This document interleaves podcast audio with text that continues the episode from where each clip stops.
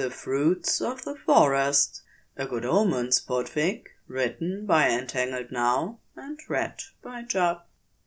This is part two of Into the Deep Wood. Summary Crowley and Aziraphale returned to the part of the forest where they met for a very special picnic.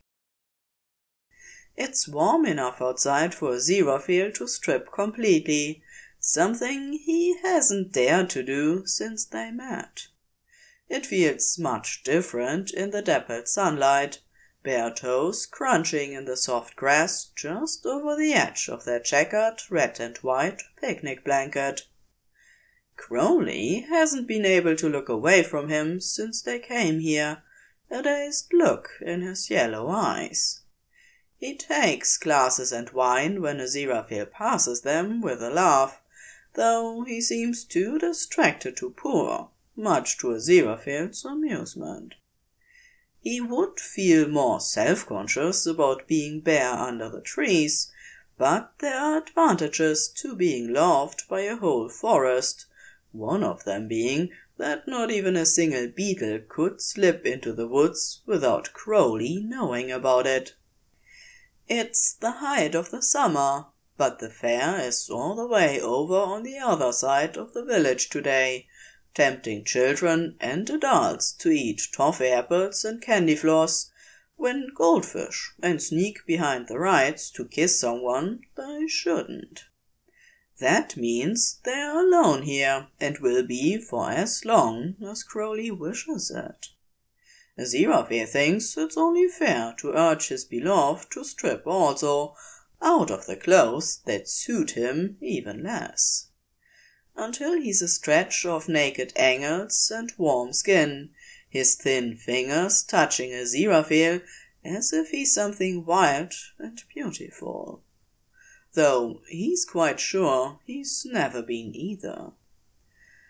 I can feel you more when you come here, Crowley tells him, stroking along the bend of Aziraphale's neck and down the soft round of his chest. The trailing touch is light enough to leave a pleasant shiver in its wake. Inside you, Aziraphale catches his other hand and draws it upwards to lay it against the side of his face. Crowley laughs and hums agreement, the sound like summer bees through leaves. He dips to press kisses to the curve of Aziraphale's jaw, his rounded cheek, and his neck, his mouth lingering on the last. The edges of my body feel thinner, as if you could slip your fingers into me. He makes it sound like a dream or a memory. Touch me where no one else ever could. You do like my fingers in you, Aziraphale points out, the gentlest tease. But that's not what you mean, is it? Crowley smiles and kisses him. No. Nothing is said for a long while, as Aziraphale's fingers test the softness of Crowley's own skin, the hard angles of his joints that aren't quite human the hollows where he's just a little too smooth. His nails scratch gently through the rust red hair on Crowley's legs, arms, and chest, before finally dipping to the curls that frame his soft cock. Can you feel me when I touch the ground? he asks curiously. Yes. Crowley's eyes drift shut. I can feel you when you touch the soil, when the wind ruffles your hair, when the light spreads through the leaves to rest on your skin. He draws Aziraphale down against him. I can feel you in the morning dew, and when tiny insects land on you. I can hear the way the blood in your body moves. I see you in a thousand eyes from a thousand directions. When the words finally stop, Aziraphale is clinging tight to him, hand tangled in his hair. It sounds overwhelming to know Aziraphale so well, to feel him all around him and inside him. But it also reminds him of how very much Crowley is, of how small he'd made himself to be with the Aziraphale. He can't help but wonder if part of Crowley hungers for a replay of the first time, when he was antlers and fur and fangs, his body a home to birds and beetles and bats, and a soft whisper of snakes that had slid across the Aziraphale's open thighs and grasping hands. A wild thing he had been, and Aziraphale had trampled beneath him, reached for him, and loved him. Do you miss it? he asks, Crowley's fingers go still in the curls of his hair. What? Aziraphale reaches up to touch the relaxed line of his mouth, watching the canopy above scatter sunlight across his face. The face he'd made just for him. The first time, when you had me on the stone, the forest all around us and underneath us. Aziraphale thinks of it sometimes, how it had felt to have all his senses filled with the sounds and the smells and sensations of Crowley's vast form. Blind to everything, but full to the brim with strange magic and animal warmth. There's a moment of quiet, the leaves rustling around them. I like to see your eyes, Crowley says at last. And I think you like to see me. But you think of the beginning too? Aziraphale can feel the way the wind prickles over his skin, the creaking sigh of the trees. Crowley looks for a moment as if he's afraid to speak, afraid to admit the truth, and Aziraphale decides to be brave. I think of it too. I think of the warmth of you, the way you were shapes and textures and magic, the way the air around me tasted like wine, I remember the sound of birds and bats in your hair, reaching up into the sky. The branches of antlers in bone and wood that I gripped as you had me. Crowley wrestles him to the blanket, drinking the last of the words from his mouth in fierce kisses, fingers threading into his hair saying without words how much the memory means to him, too. Aziraphale, he murmurs, makes his name sound like a prayer. I think of you all the time. Aziraphale slides his hands down to Crowley's narrow waist, urges him still, and watches some strange and alien emotion pass over his face. If I find my eyes again, will you still picnic with me? Will you love me in a bed of leaves? Crowley cups his face, thumb stroking at his mouth. I will be your bed of leaves. Aziraphale smiles under a fall of kisses, his hand reaching to their pile of discarded clothing, drawing Crowley's narrow woolen scarf free and holding it out to his lover. Crowley doesn't wrap it around his eyes straight away, instead laying it over his hand and smoothing the other down the side of Aziraphale's face, thumb curving over his cheek the expression on his face adoring. As if he doesn't want to render him blind just yet, indulging in one last look. I will love you like no one else can, he promises. You will never tire nor hunger, and you will never go unsated while you rest here. The words are strangely formal, as if the recitation is important, a vow made just to him. Aziraphale lifts a hand and covers slender fingers with his own. He lets his mouth press against the warm flesh of a palm, then tips his head and shuts his eyes.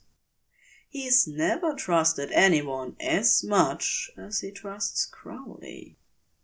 A true force of nature, a wild, chaotic thing, always bending in his direction. He's not sure he deserves it, but he knows he is loved.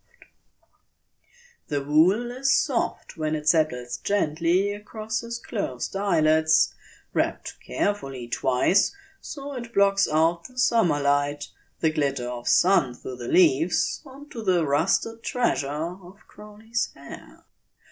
I am yours, he says quietly, which is a far simpler promise than he'd made at the beginning. But this time he knows better what he's promising, and he means it. He waits, though, so Crowley can reach for him first, in whatever form he pleases, whichever form he finds the most comfortable, because Aziraphale knows he has many. But there's nothing of Crowley he would find unappealing, nothing he would reject. From the gentlest touch of spring insects to the raw, wet heart of the primal forest. They both exist in him, they both make up the whole of them. Aziraphale is more familiar than most with the truth of the phrase, nature rat in tooth and claw. It's far from cold, though there is the beginning of a breeze rustling its way through the trees. The ground is dry and warm, a scatter of small ferns and moss where the trees grow denser. This shaded place is theirs, and theirs alone. A picnic, you said. The voice is strange, a crackling vibration, as if the words were shaken out of the air. Aziraphale had almost forgotten the way it felt against his skin, and he gives a soft laugh of delight. The tension broken for joy. Hello, my love. There's a quiet creak, and when Crowley reaches for him, he reaches back, unafraid. He finds the warmth of old wood, then the soft drag of fur beneath his fingers, as if an animal curls itself around a tree. But Aziraphale knows better. He lets fingers become a hand, finds himself a spray of summer leaves and soft moss, then a spread of twitching feathers, little rhyme or reason to the shapes that Crowley wears. The slow creak and whistle and chitter wavers in and out in a way that feels like happiness. Do you like to be touched like this? Aziraphale asks curiously, because he realizes that there is so much he doesn't know. Everything about Crowley is always magical and new, and he wants to know if he's doing something Crowley likes. He wants to please him so very much. Yes. The word slithers up from beneath him in a rushing hiss, all scales and enthusiasm, and it gives Aziraphale the courage to grip him to tip his head up towards the warmth through the trees. He waits for barely a second before there's a laugh, or something like it. Something soft and fast that spills through the leaves, a waterfall sound of pleasure. Crowley curves over him, the leafy stretch of his body half shading him, the sun making patterns he can feel on his skin. A tiny snap of sound is followed by the smooth give of cool fruit flesh held against his lips. Aziraphale opens his mouth instinctively, the fruit swelling as it goes in, urging his mouth wider, and when he sets his teeth to it, he finds the sweet crunch of strawberry. But he knows there were no strawberries in the basket they'd brought with them, only grapes. Where did you find a strawberry? Aziraphale says with a laugh. Did you have some growing here that I didn't see? A hum drifts down from above him, and the forest pulls in closer, small animal shapes moving around him in fleeting presses of fur and scales. I made them for you. There's something soft and shy in the buzz of words. A quiet admission that feels important in a way a zebra Aziraphale doesn't quite understand. He lets the fruit come apart between his teeth, the fresh sweetness of the juice a familiar taste at this time of year. It's perfect, he says, and means it. Ripe just in time for summer. A sigh moves through the trees, and the touch to his body is firmer, the buzz of flying insects deeper and closer. The quiet sound of leaves being rifled through comes again, and Aziraphale feels the weight of a second fruit against his lower lip, which he opens obediently for. It's not until he's tasting the flavor on his tongue that he realizes Crowley is reaching up into himself. That the strawberries are growing from him, the same way the apple must have done. Crowley is feeding him fruits from his own body. The strangeness of it only strikes him for a moment before the care in it has something in his chest squeezing hard. To offer sustenance to a beloved with the fruits of your own garden, to offer pieces you have nourished. How must that feel to an ageless creature of constant growth and seeding? To see everything that he's connected to reproducing and giving back into him as the years go on. The idea that Crowley would break off those pieces and give them to something outside of himself, out of love, Aziraphale has often worried that there are things about Crowley that he'll never understand, that they were too different. But he finds that his eyes are damp beneath the blindfold as he tips his head and opens his mouth, this time for a sharp blackberry, the juice tart on his tongue when he bites into it. Another strawberry is followed by a buzz of contentment a drift of twig fingers across the softness of his mouth. There are strips of bark filled with water, tipped up for him to drink. And Aziraphale can't help but wonder if it streams from inside the wooden heart of him. Crowley! As Aziraphale reaches for the leafy canopy he can hear above him fingers gentle against summer growth. You are so beautiful, he tells him, because how could he not? I can't look upon you, but I know you'll be all colors of summer.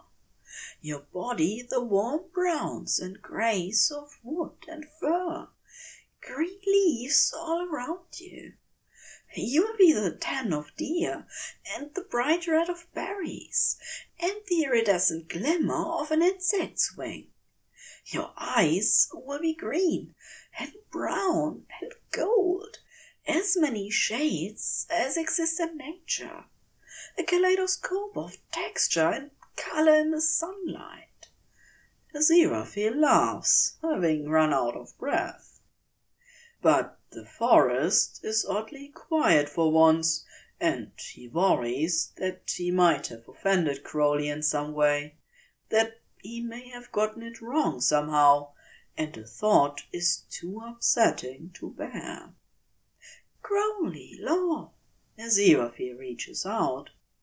I'm sorry if I said something wrong. The forest around him groans and creaks, the sound of it strained and soft.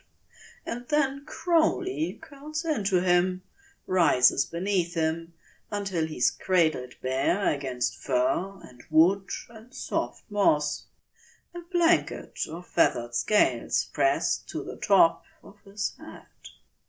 He's not sure he's ever felt so safe or so loved, and it swells like a weight in his chest. Never, Crowley reassures him, the word whistled and thin, like wind through a narrow rock, as if speech is difficult. I see what I am through your eyes. Aziraphale hadn't understood the word until he met Crowley.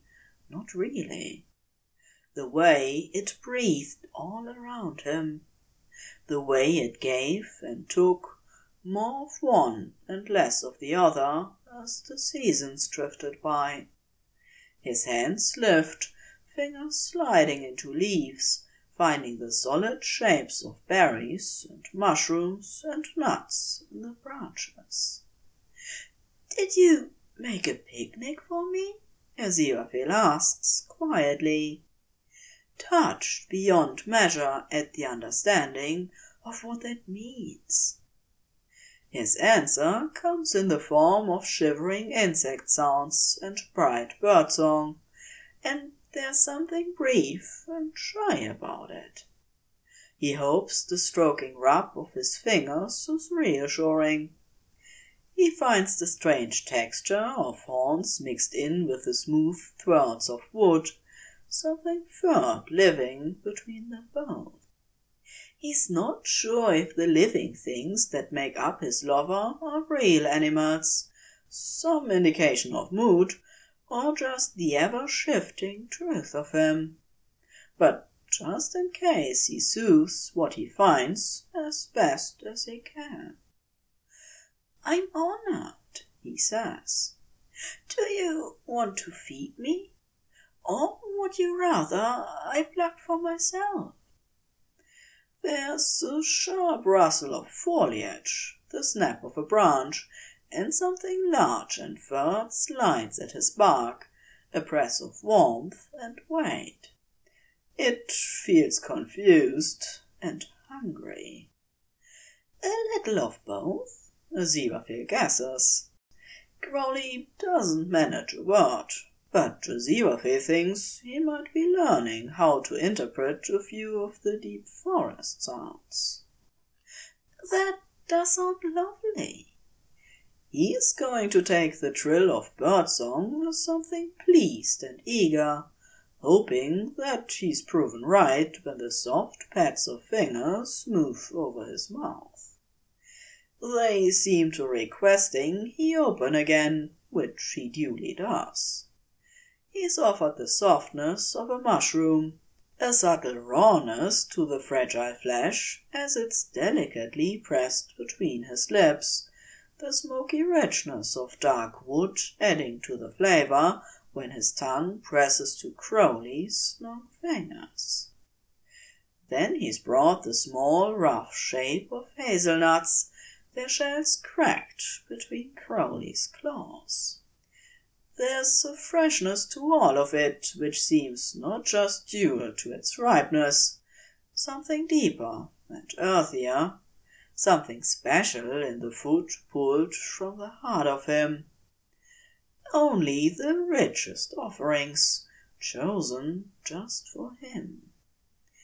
And Aziraphale reaches up for himself searching for berries, then pulling them gently from their stems that adorn where branches and tangled hair combine, hearing the quiet sigh Crowley gives in turn. Tell me if I take too many, he says, because as much as part of him would like to share this repast with his lover, he doesn't want to be greedy. I have more than you could ever eat, Crowley reassures him, and the way old Wood groans suggests that he'd leant into Aziraphale's space so he could reach higher branches. Enough for the whole forest. There are blackberries and raspberries bursting juicy and dark between his fingers. Aziraphale eats them with his head tipped back letting Crowley watch as he consumes the gifts he'd grown for him, not bothering to hide his pleasure at the sweetness or the sharpness. Crowley draws him in close, his body hard wood and fur and scales against Aziraphale's bare thighs. He's warm from the sun, smooth like a thousand hands have touched him, all the many parts of him vast and alive, spreading for miles. The stroke of a Aziraphale's fingers through fragile new roots has wings flapping high above him, and he's not sure if it's a real bird or part of Crowley, part of the forest come to life in him. He's not certain there's a difference. He'd never been so aware of every sound, of every shifting breeze, dragging his scent off to the animals of the forest. And Aziraphale finds himself wondering what love smells like. Crowley breaks his own branches, feeds him red currants and small tart apples. The slow indulgence of his pressing fingers sometimes wood, sometimes scales, but always gentle, always indulgent and adoring, eager to nourish him. A handful of berries fall, bouncing on Aziraphale's spread thighs when he leans in to kiss him, mouth wet with juice. The lips he finds are as changeable as the rest of him, but they purr a long sound of pleasure. I love you. Aziraphale needs Crowley to hear it, needs him to know. I love you for everything you are. He grips at smooth branches and muscle and scales. His searching fingers dripping under leaves to find the holes in Crowley's body, the softness of moss and mushrooms hidden inside some, and smooth wood and others. But Crowley creaks and clicks as if the hidden places enjoy the unexpected touch. Aziraphale feels tiny creatures crawl and flutter across his fingers, and then smooth scales slide and twine around his wrists as they emerge to tangle and squeeze at him before sinking back into the hole. Aziraphale is smiling up in the shading of leaves when he feels it, the soft patter of warmth on his thighs. He thinks for a moment that it's rain, though there'd be not a cloud in the sky. Did Crowley bring rain somehow? Some swell of emotion turning the sky dark? But the liquid doesn't roll on his skin, and when he touches his fingers to it, he finds it sticky, viscous. Is it amber, seeping from the cracks of him? He presses fingertips carefully to his tongue and finds that instead it's honey, and the bees he can hear moving in the air around him suddenly make more sense. He lifts his hands finding what might be classed as Crowley's face, or where the many parts converge at least. The smooth wood is tracked by slow running streams, which he knows will be golden against the brown wood. A spill of sweetness that Aziraphale leans in to kiss from hard cheeks and the strange curve of a lipless mouth. It coats his fingers, his palm, the flat of his tongue, while Crowley purrs and rumbles and creaks. You will never hunger. It's a buzz of bees, a trill of birdsong.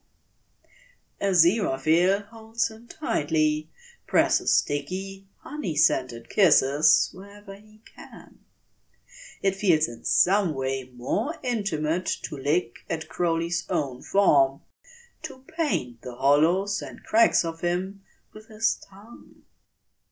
He can feel the stiffness of his cock, plumped and hot between them, arcing upwards in mute demand.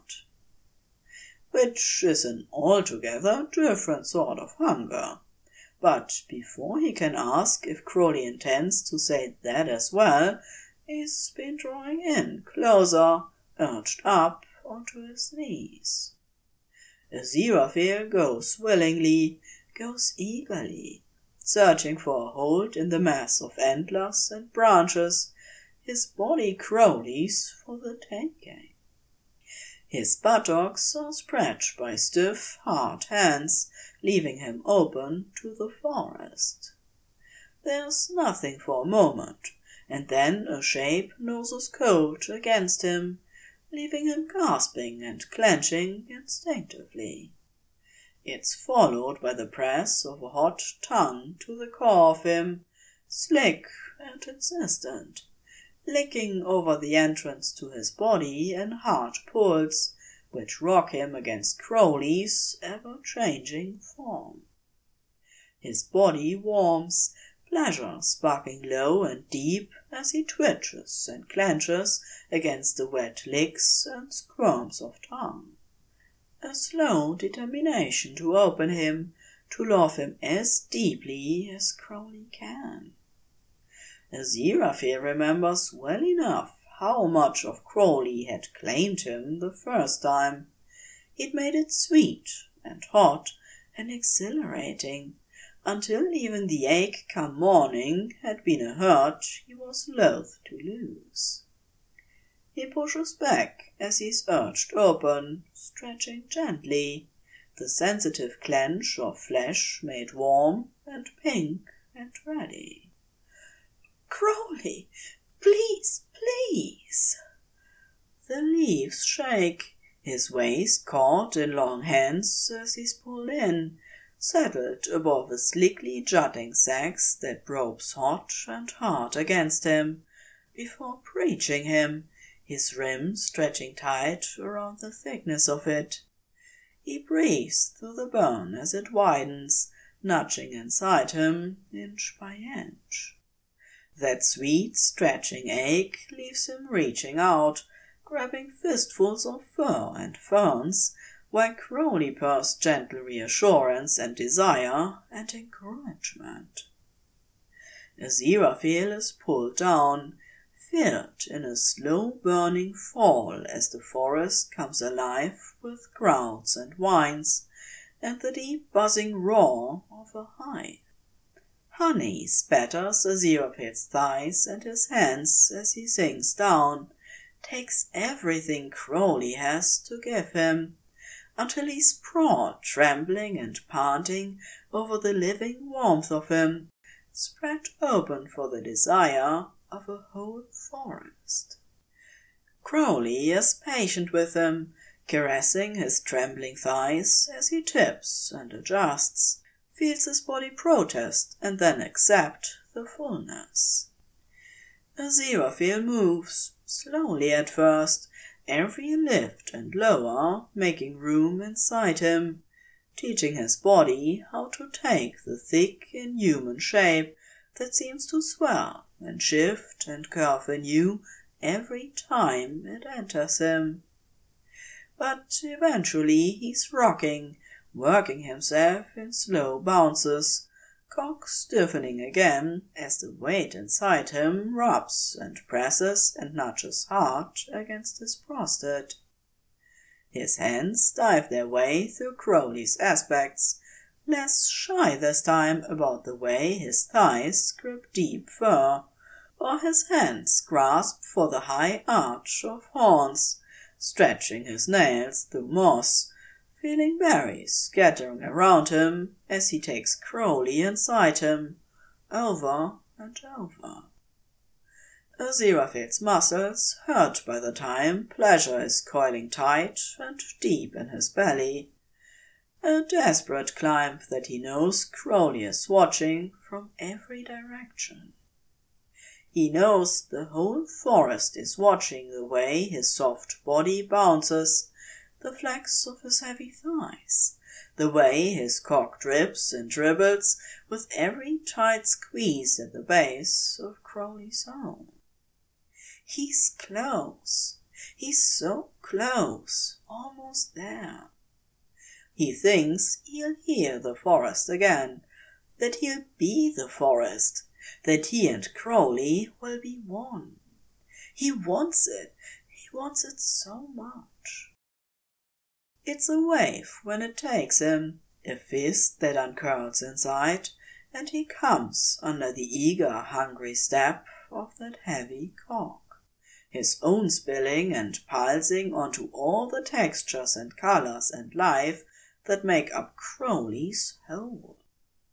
It doesn't stop, doesn't fade away, but swells again, his fingers catching in fur as he clenches and gasps and shakes, the darkness behind his blindfold filled with sparks of light.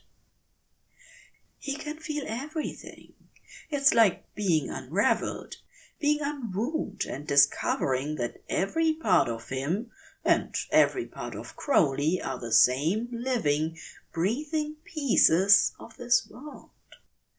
Aziraphale moans his way through long, impossible minutes of bliss, held in strong hands while Crowley works big and hard inside him.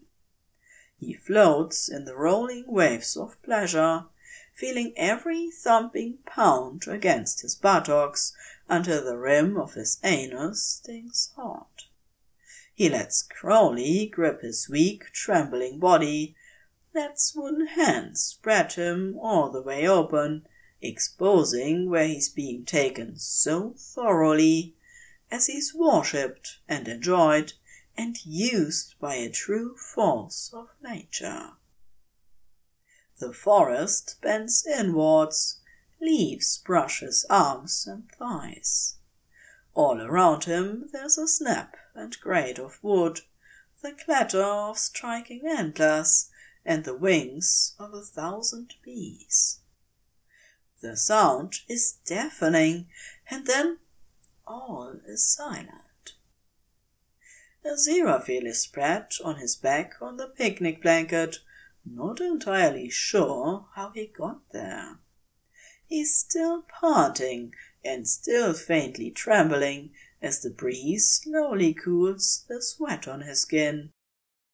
There are leaves in his hair, and he's sticky with crushed berries and honey. He can feel the smear of wet seed across his buttocks and thighs. A warm hand gently unknots and peels the blindfold away, the sun harsh against his closed lids. He's kissed, a slender weight tucking in beside him, curling around him, narrow human fingers threading into his hair. My love, Crowley says, the rasp of his voice breathless and adoring. My angel. The end.